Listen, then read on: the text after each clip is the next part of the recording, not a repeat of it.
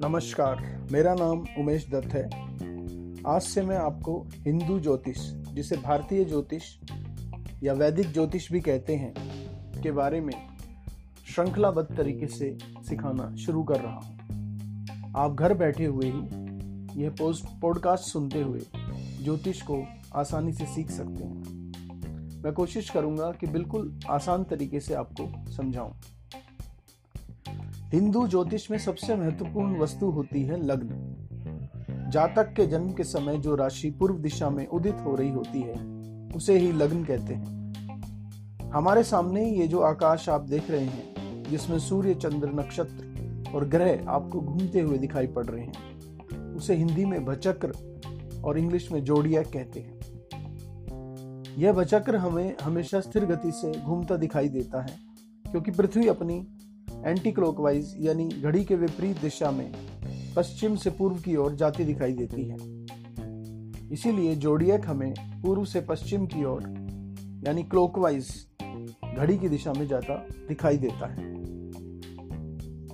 उदाहरण के लिए, यदि कोई व्यक्ति अपना मुँह पूर्व दिशा में करके खड़ा हो जाए, तब वह पाएगा कि सूर्य पूर्व में उगता है और धीरे धीरे दक्षिण दिशा की ओर बढ़ता हुआ पश्चिम में अस्त हो जाता है।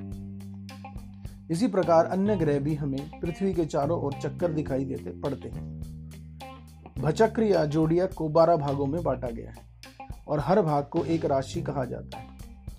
इनको एक से बारह तक संख्या दी जाती है, जो मेष से शुरू होकर मीन तक जाती है। कुंडली में इन राशियों का नाम लिखने की बजाय इनमें अंक लिखे जाते हैं, जो इस प्रकार है।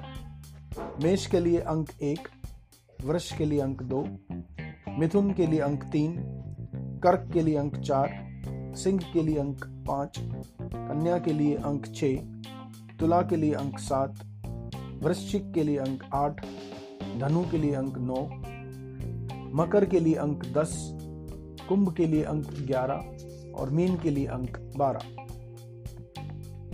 यदि जातक के जन्म के समय वृक्ष लगन उदित हो रहा हो यानी जिस समय जातक का जन्म हुआ, उस समय पूर्व दिशा में वर्ष राशि थी।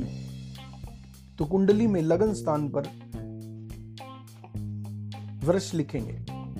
इसी को पहला भाव या पहला घर भी कहते हैं।